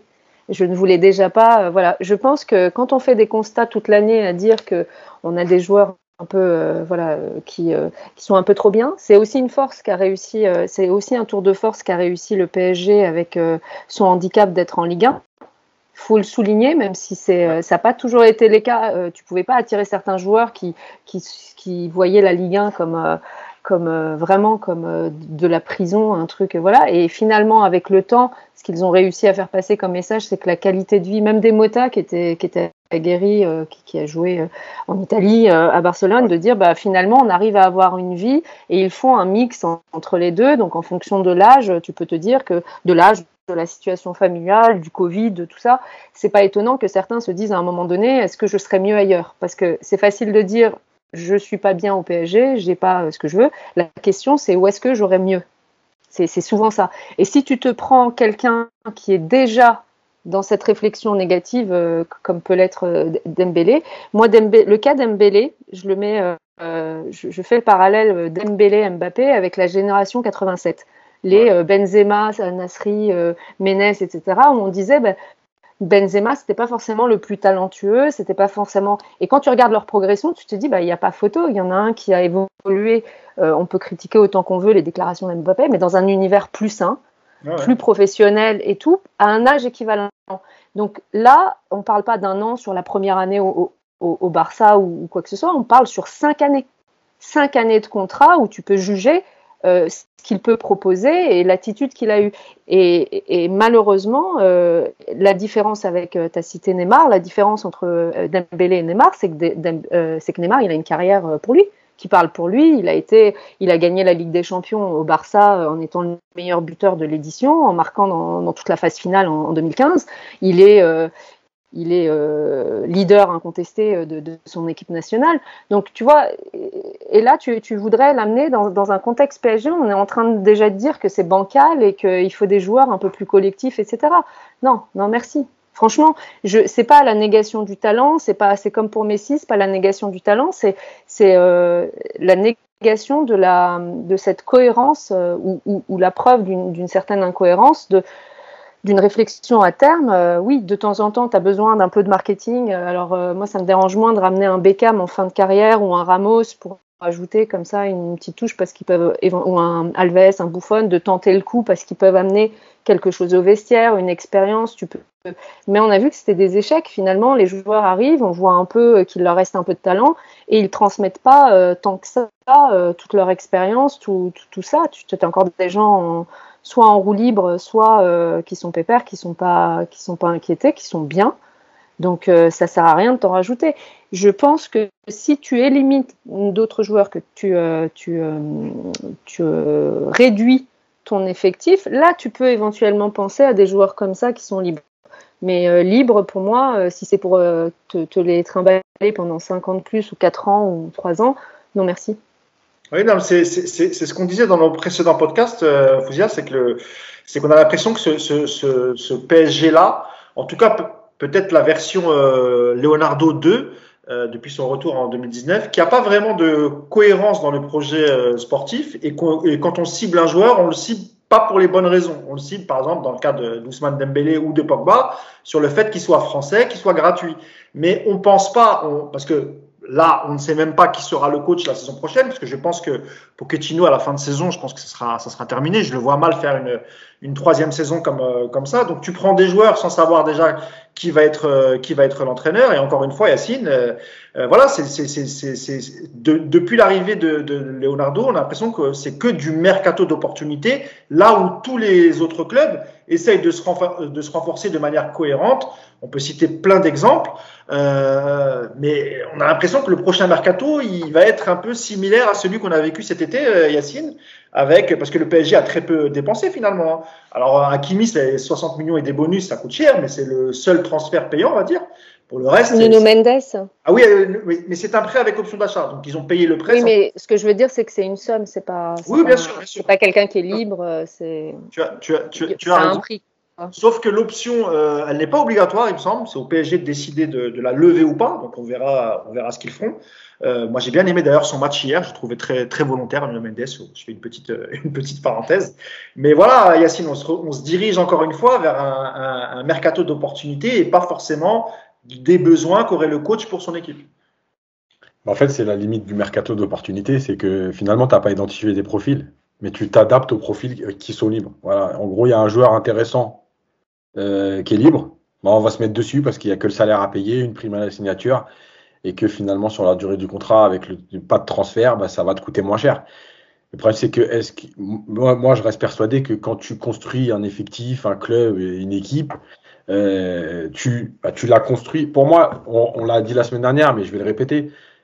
Le mercato 2011-2013, c'est un vrai mercato sportif. Tu fais des achats, tu fais des affaires.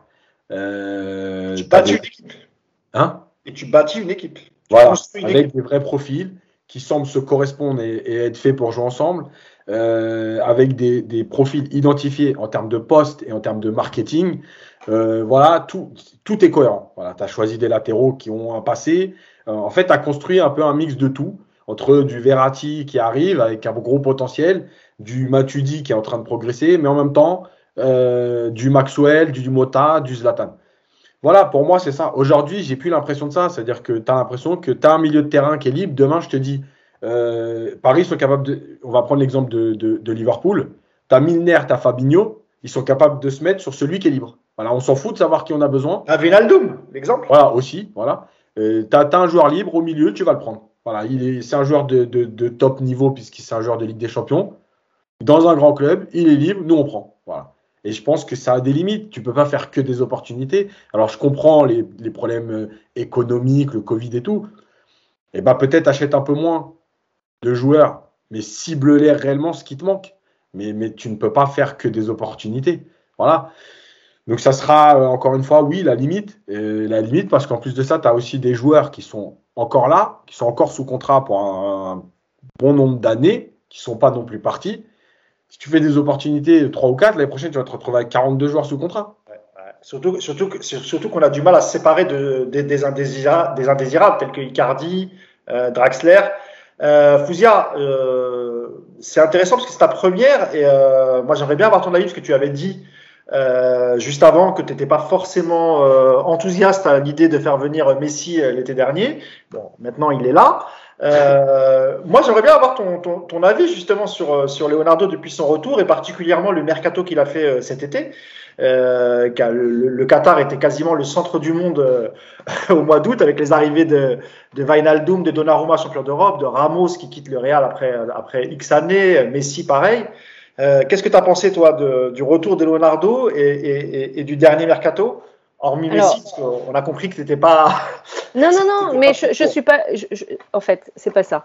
C'est que autant si tu me dis en talent pur, même Dembélé, aujourd'hui, si tu me dis, je préfère me dire, je prends tout ce qu'on me donne plutôt que d'avoir des manques, euh, demain, je te signe la terre. Moi, je m'en fous. S'ils ont les moyens d'avoir 45 joueurs et, et, de les garder et que ça t'empêche pas, le jour où tu as besoin d'un autre profil et tout, d'aller chercher les bons profils, que tu l'utilises pas comme excuse, ou le jour où tu, tu, dois faire monter des jeunes, tu dis pas, bah non, j'ai 45 joueurs sous, sous contrat, donc il n'y a pas de place. Moi, ça me dérange pas qu'ils empilent les joueurs le talent. Je suis toujours pour, même si c'est pour trois matchs, bah, ce sera les trois matchs où un tel sera blessé. Dans l'absolu, dans l'idéal, ça m'est égal. Au, contraire, tu me donnes des Messi, tu me donnes euh, Dembélé, c'est pas grave. Euh, c'est comme Verratti, vaut mieux, quand t'as qu'un seul milieu qui tient la route, vaut mieux l'avoir 50%, 50 des matchs que zéro. Quand tu vois que derrière, il laisse la place à tout le monde pour s'imposer au milieu, et, et on fait pas mieux. En Italie, on a vu que là, on commence à voir des Locatelli qui peuvent combler des manques quand Verratti n'est pas là. Moi, j'aimerais ça, en fait. C'est pas forcément, voilà, que, que tu puisses compenser quand, quand tu es, euh, tes, hommes clés, que ce soit Neymar ou, euh, ou Verratti ou ceux qui vraiment t'apportent, qui sont des joueurs uniques, que tu puisses compenser par quelque chose qui n'est pas forcément l'équivalent, mais qui est complémentaire pour euh, à la ligne de, du poste qui te manque, euh, qui est complémentaire. Et aujourd'hui, je, je trouve pas ça, et on a essayé des choses au milieu, etc. Voilà. Moi, pour répondre sur Leonardo, pour être plus plus global, sur l'ensemble, sur son retour, je suis déçue. Je suis déçue parce que on nous a présenté ça comme le retour du Messi, celui qui avait un peu pris l'air et qui allait revenir, si tu veux, pour, pour, rebondir sur ce que disait Yacine, effectivement, le mercato 2011-2013, les débuts, tu te dis, tu pars pas avec les mêmes contraintes. Tu pars en terrain inconnu, t'es pas l'homme à abattre. Tu es le petit nouveau qui essaye de faire comme les autres. Moi, j'ai toujours dit que le PSG, c'est des, euh, ou Nasser, c'est des gens qui fonctionnent euh, à l'anglo-saxonne. C'est des gens qui fonctionnent euh, ce qu'on appelle le benchmarking, de regarder ce qui se fait chez les meilleurs et d'essayer de copier ça. Et pour moi, le modèle qu'ils ont pris, qu'on aime ou qu'on n'aime pas, c'est le modèle Pérez pour moi, c'est ça. C'est qu'au départ, il a fallu euh, voilà, chercher des, gens, il fallait un entraîneur de renom. Euh, l'entraîneur de renom, il t'a pris des gens de renom, donc des Silva, des, des Ancelotti, c'est aussi quelqu'un qui est passé par Milan, Silva, etc. Et donc, quand, quand tu arrives à ça au départ, ça, c'est le début du projet parce que tu es challenger. Tu arrives, tu es en train de construire, euh, tu viens de mettre les fondations de ta maison, d'acheter un peu de matériel, et puis voilà. Quand tu passes dans l'été 2017, tu n'es plus dans la même dimension, sachant que tu as été retardé dans ton projet euh, par euh, trois années de sanctions de fair play financier et de limites du mercato très concrètes et très pragmatiques à dire que tu ne dois pas dépasser un solde de 60 millions euh, sur ton mercato à l'année. Donc quand tu as ces, ces trucs-là, ces limites-là, et que d'un seul coup tu passes dans un autre projet, quand tu passes à recruter Neymar, pour moi, je, contredis peut-être la tendance générale, pour moi, c'était un vrai choix stratégique. C'était le fait de dire, ben voilà, maintenant, nous, on va, on va, on veut la même chose que CR7 au Real, on veut la même chose que Messi euh, au Barça, on veut une tête d'affiche qui est à la fois marketing, qui t'attire d'autres joueurs, qui est connu à l'international, etc. Voilà. Donc, j'ai l'impression que quand Leonardo est revenu, il y a eu euh, tout un, toute une communication. Ouais, nous, euh, la discipline, nous, on va remettre de l'ordre. Moi, je connais le club super bien. Euh, c'est un super communicant. Moi, je le trouve très absent pour un communicant. Je trouve que ses choix de prise de parole sont toujours un peu, euh, voilà. Elles sont pas toujours à bon flou, flou. parfois, il, il, balance sur sur des coachs, sur des. Je, je, le trouve pas dans une. je le trouve pas leader. Je trouve pas qu'il inspire le respect.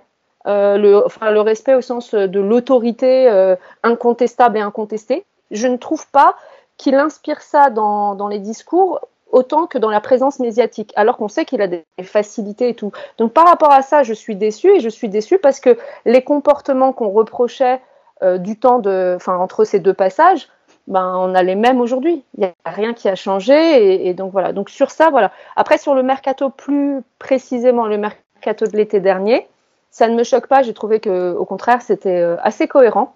Euh, que tu avais des jeunes, tu avais un Nuno Mendes et un, un, Hakimi, donc des gens qui sont beaucoup plus sur des postes qu'on avait identifiés, les latéraux qui sont déjà rares en, Europe. Donc aller chercher Hakimi, c'était pas c'était pas évident. Donc là, c'était un vrai nom qui avait confirmé euh, à Dortmund et à l'Inter. Et à côté de ça, tu vas chercher un jeune qui est prometteur, un peu comme tu étais allé chercher un Verratti, c'est peut-être pas le même niveau de classe, mais un Verratti, un Marquinhos, etc. Donc j'ai trouvé que ça c'était bien, c'était un bon mix. Tu avais euh, de l'expérience au milieu en allant chercher un Boom, de l'opportunité, euh, qui, t'apportait un complément un peu à la Rafinha, un profil un peu plus créatif que, que ce que tu peux avoir avec un Gay euh, qui, peut suppléer un peu, pas exactement, mais suppléer un peu les qualités de, de, Verratti quand il est quand il est pas là. Euh, au milieu.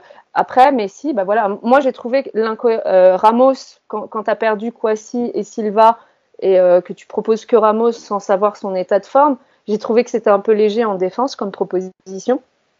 Euh, Est-ce que c'était la bonne solution? Voilà. Et pour, pour Messi, moi tout de suite, ce qui, ce qui m'a sauté aux yeux, c'est qu'on ne comprenait pas si, en n'ayant pas la certitude que Mbappé allait rester, je trouvais que ça faisait trop de profils, trop de stars. Euh, et, et, pour moi, un Mbappé, un, autant euh, si tu as Neymar, Messi, mais un Mbappé, il y, a un, plus un, un, Di Maria euh, qui, qui, qui, a sa place, qui, qui répond présent la plupart du temps. Je sais pas, je sais pas si c'était, voilà. Après là, c'était, je pense que c'est un kiff, c'est un, un, truc que tu te fais une fois, tu te dis, bah j'ai l'opportunité Messi, et ça peut, si on perd Mbappé, ce sera toujours mieux d'avoir euh, Messi et, et, et, Neymar, sauf que Messi et Neymar euh, version 2021, c'est pas le même délire que Messi Neymar des années 2012 à 2015 au Barça, quoi. Alors Fouzia sur, euh, sur, Messi, je pense qu'on est, on est tous d'accord. Hein. C'était surtout l'opportunité de l'avoir au sein de, ton club, même si sportivement on voyait qu'il commençait à décliner à, Barcelone, et surtout aussi le fait de l'avoir encore à Paris lorsque la Coupe du Monde 2022 euh, va débuter à Doha pour le Qatar, je pense que c'est très intéressant d'avoir euh, Messi qui pourra aussi peut-être faire l'ambassadeur, etc. Donc euh, ça, euh, sur Messi, je pense qu'on est qu'on est tous d'accord. Je vais donner deux trois infos mercato qui concernent le, le, PSG. Il y a rien de concret encore. Hein. Il y a eu un seul départ, on l'avait parlé, c'était celui de Rafinha en prêt en Espagne, c'était la Real Sociedad. là, pêle-mêle, alors il y a toujours un intérêt de, de, de, de la Juventus euh, pour Icardi. Alors on sait que il y, y aura peut-être un jeu de chaise musicale entre Barcelone, Juve et, et, et Paris. Euh, Barcelone veut récupérer euh, euh Morata. Euh, la Juve veut remplacer Morata par Icardi. Donc pour l'instant, il n'y a rien de concret. Tout ce, dont on est sûr, c'est que le, la Juve n'est pas en mesure de payer un transfert directement au Paris Saint-Germain pour acheter Icardi. Donc s'il y a deal, ça sera sans doute un prêt avec euh, soit un prêt de 6 mois ou peut-être un prêt de 18 mois avec une option obligatoire d'achat aux alentours de peut-être entre 25 et, et, 30 millions. Ce serait peut-être la, la, meilleure solution. Pareil euh, concernant Kurzawa. Euh, il y a quelques pistes, notamment une qui a l'air d'être sérieuse, c'est celle de la Lazio Rome. Pour l'instant, euh, pas de pas de pas de contact établi semblerait ou léger prise d'information, mais rien de rien de concret. Et j'y crois pas trop parce que on a vu que la, la, femme de, de Kurzava était, en, était enceinte, et ça, je sais que voilà, c'est problématique euh, de, de, déménager, de faire des transferts euh, dans, dans, dans, ces conditions. Donc, euh, moi, je pense que Kurzawa ne, ne, quittera pas le PSG cet hiver. Sinon, bah, toujours pareil, hein, on attend des propositions pour Rico, pour Dagba. On a parlé, une rumeur du côté de Saint-Etienne, mais mais rien de rien de fait. Donc, pour l'instant, le mercato hivernal du PSG est assez calme. Il reste encore pas mal de temps, on n'est qu'au début, donc euh, on aura l'occasion d'en reparler. Et le dernier sujet qu'on va aborder, et Fouzia, je sais que là, tu as un avis très tranché là-dessus, et Yacine aussi d'ailleurs, donc ça risque de faire un beau débat. Euh, c'est la polémique, euh, la polémique Neymar, euh, encore une fois, malheureusement. Euh, on parle de Neymar toujours dans l'extra sportif, même si ça concerne un peu le sportif pour le coup. c'est l'autorisation du PSG qu'a obtenu Neymar de rester une semaine de plus en vacances. Alors oui, il est blessé, c'est vrai. Donc de toute façon, quoi qu'il arrive, il n'était pas apte à reprendre l'entraînement collectif. Mais malgré tout, avoir une semaine de plus, une semaine de vacances de plus lorsque tes camarades de vestiaire sont rentrés eux pour s'entraîner dans le froid. Euh, ça peut créer des tensions, des jalousies dans le vestiaire. Et au-delà de ça, euh, Yacine, euh, Neymar, il a quand même des devoirs envers le, Paris Saint-Germain. Et, et, qui plus est, quand tu es blessé, tu as des soins à faire, tu dois voir les médecins du club, le staff, pour, que, pour, pour observer l'évolution de la blessure et l'évolution aussi du, du, rétablissement. On est d'accord, Yacine?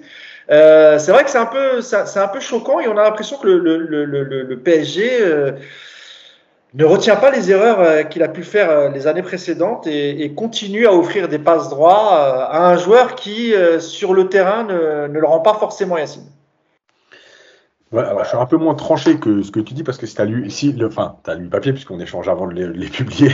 Alors, j'ai vu les arguments sur le fait qu'il fasse meilleur et que pour la récupération. alors, ça, c'est des arguments aussi qu'on a entendus ailleurs et, je suis plutôt d'accord avec ça. Mais euh, malgré tout. Laisse-le développer. Laisse il y a deux choses. Je commence sur la première partie, justement. Les joueurs professionnels, pour beaucoup, dans les grosses blessures, je parle, vont se soigner souvent chez eux, ou en tout cas à l'étranger, parce qu'ils ont un médecin, un kiné, voilà, quelque chose dans leur entourage qui leur permet d'être mieux soignés ou plus, en, euh, plus sereinement, en tout cas pour eux, plus confiance, etc. Euh, et ça existe partout. Euh, parfois, déjà, même les joueurs du PSG vont parfois se soigner au Qatar, euh, à Clinique Aspetar. Donc, voilà. Et ça, c'est à la demande du PSG, Yacine. Hein. Oui, oui, oui, non, mais je veux dire. Pareil. Oui, oui, oui, non, mais c'est pour ça que j'explique. Euh, voilà. Il y a le contexte de Neymar qui est bien chez lui. J'explique souvent que le mental, c'est 50%, pour pas dire plus, d'un joueur de foot. Évidemment que quand tu es plus à l'aise, tu es dans ton environnement, on est en plein hiver, il fait pas beau, il fait froid, et que tu peux aller te soigner au soleil, etc oui, il y a des chances que tu récupères un peu mieux. Après, c'est le cas Neymar le problème. Parce que au PSG, euh, on l'a déjà vécu. Euh, et le fait de l'envoyer là-bas, alors, je vais essayer d'expliquer deux choses. La première, c'est imaginez-vous, parce que quand on parle de Neymar, de foot et tout, bon, ça prend toujours des proportions de foot. Mais imaginez-vous, vous, simplement, vous habitez dans un endroit où vous n'avez pas trop d'amis, etc. Vous êtes, enfin, vous êtes blessé, vous restez chez vous, et puis on vous dit, tiens, bah, va voir tes potes à Paris pendant 10 jours. Mais est-ce que vous pensez sérieusement que si vous allez, vous allez réellement vous soigner, vous allez passer le temps à, revoir vos potes, à aller manger au resto, etc. Parce que c'est là le problème. Euh, et c'est pour ça que j'explique qu'il y, a quand même la position globale de ce que j'expliquais avant et la situation de Neymar. Parce que je vais raconter une petite anecdote que j'ai déjà racontée dans le podcast sur Mourinho et Schneider et ça n'a même pas à voir avec la blessure. En 2010, quand l'Inter gagne la Ligue des Champions, en cours de saison, Schneider n'est pas bien. Mourinho le prend et lui dit Pars en vacances une semaine, tu as besoin de couper. Par contre, quand tu reviens, tu as investi à 100%. Mais va-t'en une semaine, va, prends ta femme et allez en vacances au soleil. Tu as besoin de couper, voilà, je le comprends. On est en pleine saison. C'est à l'Inter, c'est en Italie, donc en France, on n'a pas beaucoup parlé. Imaginons que quelqu'un fait ça au PSG, dit à Mbappé, tiens, va prendre une semaine de vacances, je vous annonce que c'est euh, branle-bas de combat, euh, TF1, le 21. Bref, Schneider, il va, et en fait, Schneider, sur les vacances, il écourte un peu ses vacances, parce que pendant, déjà, un, il considère qu'il a récupéré, et deux, il se dit, c'est exceptionnel ce que vient de me faire le coach. En pleine saison, il y a des matchs, le mec, il me dit, va, va couper parce que là, c'est pas bon. Et revient, Schneider, il fait pratiquement sa meilleure saison. Voilà, puisqu'il gagne avec des champions, il est en finale de la Coupe du Monde, et en plus, il est très bon. Voilà. Pourquoi je dis ça? Parce que c'est un peu le contexte Neymar, en dehors de la blessure. Tu as besoin d'être chez toi. Non, non, si, si. Tu besoin d'être chez toi, etc. Maintenant, je termine là-dessus. Pourquoi c'est Neymar, c'est un problème Parce qu'on sait très bien que Neymar au Brésil, c'est pas le Neymar de Paris. Parce que Neymar au Brésil, et en plus, lui, alors lui, il se prend pas la tête, il communique surtout. Et tous les soirs, on le voit, il est avec Néné, il est au truc, il est au poker, il est au machin à un moment donné, quand tu veux réellement te soigner, quand tu veux mettre toutes les chances de ton côté pour revenir plus vite, parce que je rappelle que dans un peu plus d'un mois, il y a quand même un, petit match important. voilà, je suis pas persuadé que tout, tout, tout soit fait pour que. Voilà. Et Neymar, je l'ai déjà dit ici, je termine là-dessus. Le problème de Neymar, c'est que il a fonctionné comme ça jeune. Ça marchait, mais aujourd'hui, il a presque 30 ans. Le problème de Neymar, c'est qu'il est persuadé que c'est dans les matchs qu'il retrouve le rythme et que les entraînements, c'est voilà, c'est la routine. Le problème, c'est qu'à un moment donné, à 30 ans, les entraînements, ils sont archi importants. Voilà, c'est pas que les matchs. Parce que euh, quand il te fallait trois matchs pour retrouver du rythme, à 30 ans, il t'en faut 5. Donc voilà, et c'est réellement le problème, c'est Neymar. Et on peut terminer plus globalement. Demain, s'il y a un autre joueur qui demande ça, tu vas lui dire quoi? Non? Euh, Di Maria se blesse, il dit Moi, je veux partir 10 jours en Argentine. Tu dis quoi? Non? Alors, juste avant de donner la parole à Fouzia, là où je suis pas d'accord sur l'exemple que tu as donné sur Schneider et Mourinho, c'est que là, c'est différent parce que Neymar, ça faisait déjà une dizaine de jours qu'il était en vacances. Dans le cas, dans, l'anecdote que tu racontes, c'est c'est en pleine saison, il sent qu'il a un coup de mou, il lui dit va prendre quelques jours. C'est complètement différent. Non, Neymar a déjà. Je sais ça. Je sais moi. juste pour non mais deux secondes, parce que juste pour préciser, pourquoi je donne cet exemple, parce que je veux pas qu'on croie non plus que c'est des choses qui n'arrivent jamais dans les clubs en dehors de la blessure. Voilà, il y a des clubs qui le font, sauf que nous, on en parle moins. Non, non, là-dessus, tu as tout à fait raison. Et on se rappelle même, si on remonte à l'époque, l'histoire de Romario à Barcelone, etc. Avec le club, quand même. oui, non, mais je suis tout à fait d'accord. Sauf que pour moi, l'exemple, il n'est pas bon parce que euh, on part d'une situation où le mec est déjà en vacances. Il s'est reposé, il est blessé, mais il s'est reposé, il a fait la fête, il a fait Noël, il a fait le jour de l'an, il doit rentrer. Il doit rentrer pour, euh, encore une fois, faire constater l'évolution de sa blessure, etc. Donc pour moi, l'exemple n'est pas, vraiment bon. Il est déjà en convalescence. Oui, non, mais je pareil. T'inquiète pas, tu auras tout le temps de le défendre. Ne t'inquiète pas. Et, voilà, c'est là où je veux en venir. C'est que pour moi, c'est juste les, les, les, deux anecdotes sont, enfin, les deux histoires sont différentes parce que lui était déjà en vacances et qu'au bout de 10 jours, tu es censé rentrer. C'est juste ça. Et il y a aussi l'histoire de, comme tu viens de le dire, euh, les, les, autres du vestiaire, quand tu vas les punir parce que tu vas arriver en retard euh, à une causerie ou un de ces quoi, qu'est-ce qu'il va dire au coach? Ah ouais, donc moi j'arrive 5 minutes en retard à la causerie, euh, tu me mets sur le, tu me mets même pas sur la feuille de match. L'autre, vous lui donnez une semaine de vacances, il est, il est, il joue jamais, il nous aide pas, euh, il est tout le temps blessé, etc. C'était dans ce sens-là. Hein. Et pour, finir, juste pour finir, et pour finir, évidemment, pour ça, sur minutes, non, minutes. Non, sur ça, sur ça, Mousse, sur ça, la déclaration d'Mbappé hier. qui dit Nous, on est venu et on a joué. Ah, tu penses que c'est lié? Ah, pardon, oui, d'accord. Il y en a beaucoup qui l'ont interprété comme ça, justement. Genre, en gros, bah, nous, on a repris quand il fallait et on a joué. Non, mais voilà, c'est je, comprends, non, je comprends, je comprends. Juste ce que je voulais dire avant de. Je finis là-dessus, je donne la parole à, à Fouzia. Non, bah non, bah, j'ai perdu. Tu m'as coupé le fil. Voilà. Désolé, mais c'est parce que c'était en rapport. non, après, euh, sur ce que tu viens de dire à l'instant, euh, Yacine, ça peut aussi être interprété comme nous, on joue le jeu face à. On est, on est revenu avec des bonnes intentions face euh, à une équipe de Coupe de France. Ça peut être juste. Euh, voilà, c'est à, toi de voir où tu mets ton curseur de, de bonne vers à moitié vide ou vers à moitié plein. je trouve que c'était pas explicitement nous ces joueurs-là en a fait. Oui, oui, non, mais du coup, euh, voilà, tu peux, à partir du moment où t'as pas, c'est pas dit explicitement, ça peut être aussi interprété comme nous, on a envie de gagner, on est venu, on est sérieux euh, en tant que collectif. On, on sait pas, on n'a pas pris un match euh, de Coupe de France après deux jours. comme à la légère. Mmh. moi, je, je suis déjà à la première polémique Neymar, je trouvais que de toute façon c'était un faux débat et que c'était de euh, gratuit parce que c'est Neymar. J'entends, euh, j'entends effectivement que tu puisses dire que parfois il a des attitudes qui paraissent être des passe droits, euh, qui paraissent être des, certaines choses, mais c'est parce que, comme tu l'as dit Yacine, il y a une partie de mental et on peut pas occulter quand on analyse Neymar ou même d'autres joueurs, on peut pas occulter que certains ont un caractère émotif, qui sont dans l'émotion et qu'ils ont besoin pour se recharger. Je mets Neymar un peu comme c'est des gens qui, puisent leur énergie chez les autres, là où tu vas avoir un Ibra qui peut peut-être puiser son énergie dans dans dans d'autres activités. Quand euh, Ibra s'était blessé, moi j'ai le souvenir qu'il était allé en Suède, ça avait choqué personne en fait. Ça n'avait même pas fait réveiller quoi que ce soit comme débat, euh, ni rien du tout. C'est parce que c'est Neymar qu'on s'est posé la question. C'est parce que c'est Neymar qu'on s'est dit mais est-ce que c'est normal que machin, etc. Euh, quand on voyait Messi bien avant Neymar au PSG, on voyait Messi partir en Argentine pour euh, aussi pour des petites blessures, des petites périodes, etc. Bon, voilà, on a vu, tu parlais tout à l'heure de Yacine de de Schneider, mais on a eu d'autres cas, des gens qui ont des difficultés avec leur famille. On a connu euh, récemment Icardi, mais avant, je sais plus quel joueur, j'arrive plus à, remettre le nom, à l'Inter, qui avait des gros problèmes, un joueur de l'Est, euh, je sais plus euh, qui c'était, mais qui avait ah des gros problèmes de, avec sa femme. ça, exactement. Ouais, voilà. Donc après, il était dans une dépression. Le, le, coach a dit non, mais. Je sais plus si c'est pas Brozovic, un, un, un, des, un des Croates de l'Inter.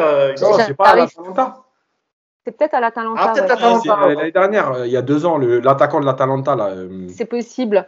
Mais c'était pour dire qu'à un moment donné, les coachs, ils sont aussi, ils font face à des, situations individuelles et personnelles, humaines, qui font que bah, tu, vas ajuster. Et, et, je reparlais tout à l'heure de, cette interview qu'a donnée Jesus Pérez à, euh, sur, euh, sur comment ça se passe au PSG et lui, euh, ce qu'il a connu avant, c'est-à-dire dans des clubs où tu n'avais pas des superstars et aujourd'hui, un peu ce que tu disais Yacine, quand tu retrouves au PSG des joueurs qui décompressent à l'entraînement. Il disait, mais moi, avant, quand je jugeais de l'extérieur, quand j'étais dans d'autres clubs, il en a fait je sais pas combien, ça fait une dizaine, un peu plus d'une dizaine d'années qu'il est avec, avec Pochettino. Il, il était. quatrième club du coup, parce qu'il a fait l'Espagnol, Southampton, Tottenham. Non, quatrième avec le PSG, mais il, a, il est allé en Arabie Saoudite, il a fait, euh, il, il, était avant en Espagne et tout. Et il est, il a Moi, je parlais en tant qu'adjoint de Pochettino, en fait. Hein, pas, ah, ah oui, oui, oui, non. Euh, qu'il est avec lui, oui, il a fait l'Espagnol, Southampton, euh, Tottenham et le PSG. Et en fait, finalement, c'est qu'au PSG qui. Il disait déjà qu'avant même d'arriver au PSG, euh, quand il n'entraînait pas des gros clubs comme ça qui jouent en Ligue des Champions tout le temps, qui sont calibrés pour la Ligue des Champions, de loin, il se disait mais qu'est-ce que c'est que ça, ces clubs qui font que de la récup? Quasiment euh, à l'entraînement. Il comprenait pas euh, et il a dit bah finalement quand tu es dedans, euh, il est partagé. Il se dit, il disait, bah, je suis très frustré parce que tu as envie de faire un système au mérite. Donc quand tu arrives, tu te dis c'est au mérite, à celui qui montre à l'entraînement et tout. Et en fait, diriger un club, c'est être pragmatique et mettre les meilleurs joueurs sur le terrain, pas forcément ceux qui ont le mieux travaillé, etc. Et, et ouais. Est-ce que je peux te répondre sur l'exemple Ibrahimovic? 30 secondes. Parce que moi, je trouve que c'est. Moi, je, ne suis pas d'accord avec toi. Donc, si tu me permets, et comme ça, après, je te laisserai finir ton propos. Sur Ibrahimovic, l'anecdote que tu cites, c'est vrai. C'est vrai qu'il avait demandé, je crois, il était parti chasser, euh, je sais pas où, euh, c'était un week-end, deux jours, je crois, quelque chose comme ça. Non, non, je parlais pas de ça. Hein. Je parlais d'aller se reposer en blessure. Il avait eu euh, un problème pendant deux semaines ou je sais plus. C'était un peu plus long. C'était pas une demande personnelle. C'était une demande de, rétablissement. Il était parti deux ou trois semaines. J'arrive plus à me souvenir. Euh, deux trois je me souviens des moments. je, pense si. Si, parce qu'en fait, il devait y avoir euh, peut-être des trêves ou des choses comme ça, et du coup, il avait raté, mais en espace, en temps. Il avait eu son problème au talon. peut-être en, en, cette allergie ou je ne sais plus, mais en tout ça faisait à peu près, c'était plus de deux semaines, c'était deux, trois semaines. Je dis pas qu'il a raté deux trois semaines de match, mais, euh, mais il était parti euh, deux trois semaines euh, pour sa blessure. C'était en plein en pleine saison, c'était pas. Mais peu, mais, peu importe parce que mon argument, enfin mon, raisonnement sera le même en fait, parce que ce que ce que ce que t'accordes à, à, Ibrahimovic à l'époque, vous vous rappelez du comportement d'Ibrahimovic, on pouvait on pouvait pas lui reprocher son professionnalisme à, à Zlatan Ibrahimovic. En gros, lui, à l'entraînement, il, y était. Pas de souci. Tu vois? Mais, mais Neymar, il sèche les entraînements? Non, non, non, non, je, te dis que lui, il était sur le terrain, qu'il travaillait, qu'il arrivait une heure avant tout le monde, qu'il repartait une heure après tout le monde. Bref, tout au long de sa carrière au Paris Saint-Germain, tout le monde a souligné, que ce soit les gens du staff, que ce soit les, joueurs de l'effectif, ont tous souligné que euh, en termes de professionnalisme, il y avait. À l'entraînement, tu parles ou en, dehors que ce soit à l'entraînement et même sa vie à l'extérieur de l'entraînement. Non, mais c'est pas la même chose. Pour moi, c'est pas la même chose quand tu parles de professionnalisme. Juste fini et puis après, tu me répondre. Encore une fois, Ibrahimovic, il a été toujours, de, son premier jour au dernier, il a toujours été professionnel. Il n'y a personne qui pourra jamais dire le contraire et personne ne pourra lui reprocher ça. C'est peut-être plus facile d'accorder ce genre de, de, on va dire, aller, entre guillemets, de petits passe droits à un joueur qui te le rend et qui est professionnel, à qui tu ne peux rien reprocher, qu'à Neymar, qui a fait euh, deux premières saisons avec deux grosses blessures, c'est vrai, donc là, on peut pas trop lui reprocher, il a été plutôt bon, mais ensuite, on peut pas dire que les deux dernières saisons, euh, Fouzia, euh, Neymar ait, été irreprochable. Je, vous, rappelle les histoires de, son anniversaire qu'on a fêté en grande pompe, c'était assez ridicule d'ailleurs. Le, fait qu'on ne laisse... À son arrivée, tu parles? Le fait qu'on lui laisse chaque année aller au carnaval ou à l'anniversaire de sa sœur, etc. C'était pas le cas d'Ibrahimovic. Ça n'a absolument rien à voir. il a, il a... Vas-y, vas-y. Je pense que tu, tu, prends des choses anecdotiques euh, pour, pour, pour, généraliser. Euh, aller au carnaval, d'ailleurs, il l'a pas fait chaque année. Finalement, il y a des années, à force de, de, de, lui reprocher tout ça, il a changé des choses. Il a ajusté sa communication. Il fait toujours un peu de poker, toujours, euh, etc. Mais il, euh, par exemple, il communique sur les matchs pendant que l'équipe joue, il, met, il montre qu'il regarde le match. Je pense que ça, il se force parce qu'on lui a fait, euh, des remarques. Après, moi, je suis pas là pour le défendre et dire qu'il est irréprochable. Je dis juste que moi, j'ai jamais entendu euh, à l'entraînement des gens dire que Neymar n'était pas professionnel. J'ai jamais entendu ça. J'entends tout ce que j'entends. Il y a des joueurs où tu, entends qu'ils arrivent, euh, voilà, ils, ont euh, des problèmes, ils ont des problèmes avec le staff, etc. Donc sur l'aspect professionnel, c'est un peu comme Verratti. J'ai jamais entendu qu'à l'entraînement il n'était pas professionnel. la, la, question, elle est toujours sur l'aspect extrasportif et la perception que les gens ont à, c'est une échelle que chacun va mettre en fonction de, sa sensibilité entre euh, un peu euh, hygiène de vie ou beaucoup euh, hygiène de vie, beaucoup de voilà.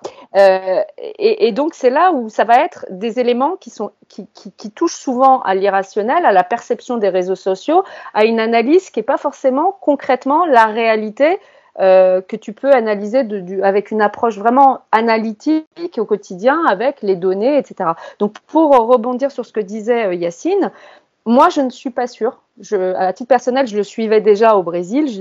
Suivi, euh, c'est un joueur que j'adore. J'adore l'équipe brésilienne, donc je l'ai suivi.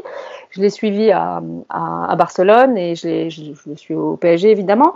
Moi, je crois que Neymar, il est constant dans son caractère et sa personnalité. Il a décrété à tort ou à raison, euh, selon les sensibilités. Il a décrété que c'est comme ça qu'il est arrivé à haut niveau. Et euh, c'est vrai qu'il ne se pose pas la question de est-ce que tu peux te permettre ça à 30 ans euh, comme tu pouvais te le permettre avant. Peut-être qu'il ne se la pose pas. Mais il a trouvé son équilibre et en gros, il dit aux gens ça a marché. Donc, moi, je continuerai à faire ça. Mais son équilibre, je crois qu'il est le même. Je crois qu'il ne fait pas plus à Paris qu'il fait au Brésil. La seule différence pour moi, c'est que là où ses potes viennent le voir au Brésil, en fait c'est tout le monde qui vient à lui au Brésil et les mêmes choses qu'il fait à Paris, poker, les fêtes, les machins, bah là-bas il va les faire dans sa villa avec une piscine et avec du beau temps. j'ai pas l'impression que de toute façon au Brésil c'est quelqu'un qui sort dans la rue ou qui profite de machin etc ou qui, qui aille dans la pampa euh, faire des safaris. Pour moi c'est juste que tu vas le mettre dans des conditions voilà. Et, et, c'est là où moi je comprends pas euh, euh, le truc. S'il est pas dispo il est pas dispo. Qu'il peut pas s'entraîner avec ses camarades faut arrêter. Il faut se dire bah voilà il est là-bas. Regarde nous même nous êtres humains lambda pendant le Covid, pour le travail, tu as des gens qui habitent à Paris dans des petits studios, etc., dans des petits appartements. Bah, c'est plus confortable juste pour aller travailler, d'aller euh, à la campagne peut-être, ou chez tes parents, ou je sais pas où, là où tu as plus d'espace. C'est mieux pour travailler. Donc pour lui, pour récupérer, je comprends pas la logique des gens qui se disent juste par ego, par, euh, pour montrer qu'on est fort, alors qu'on n'est pas fort euh, au niveau de l'institution. On, a des messages on est en roue libre tout le temps, on n'a pas une communication euh, de sévérité. On a un coach qui te dit texto, et là j'ai même, euh, même son adjoint qui te dit, nous on s'adapte. Ils sont dans la méthode Pochettino, c'est une ah, méthode d'adaptation, etc. Ils te disent, on fait au cas par cas, on regarde, on est dans, dans, dans, dans la charge émotionnelle, euh, etc. Donc, finalement, qu'est-ce qu'on veut? On veut juste pouvoir dire ah bah tiens, on l'a enfermé, c'est bien fait pour ça, comme ça on a montré que tout Neymar qu'il est, on a pu l'enfermer. Moi, si tu me disais qu'en le ramenant à Paris, euh, il ferait mieux ou, ce serait mieux pour lui, je te dirais ok, euh, joue de ton, truc. Mais c'est pas vrai. Pour moi, et c'est quelqu'un qui puise son émotion là dans, dans ces trucs. Donc si ça lui fait recharger ses batteries euh, là-bas, etc. Je suis pas sûre qu'il soit plus indiscipliné si c'est ce que tu lui reproches. Donc autant qu'il le fasse dans des conditions euh, meilleures, c'est-à-dire que en jouant de ses défauts, de ce que tu peux pas contrôler, tu pourras pas le changer, on le savait en le prenant, tu pourras pas changer Neymar, il faut se faire une raison. Donc il faut prendre de deux mots le moindre. Et pour moi, le moindre, c'est qu'il puisse récupérer au soleil, euh, qu'il puisse récupérer au calme. Et là, tu parlais tout à l'heure de vacances, mais pour moi, il n'était pas en vacances, il est en, il est en convalescence. S'il était à une semaine de reprendre, euh, tu vois.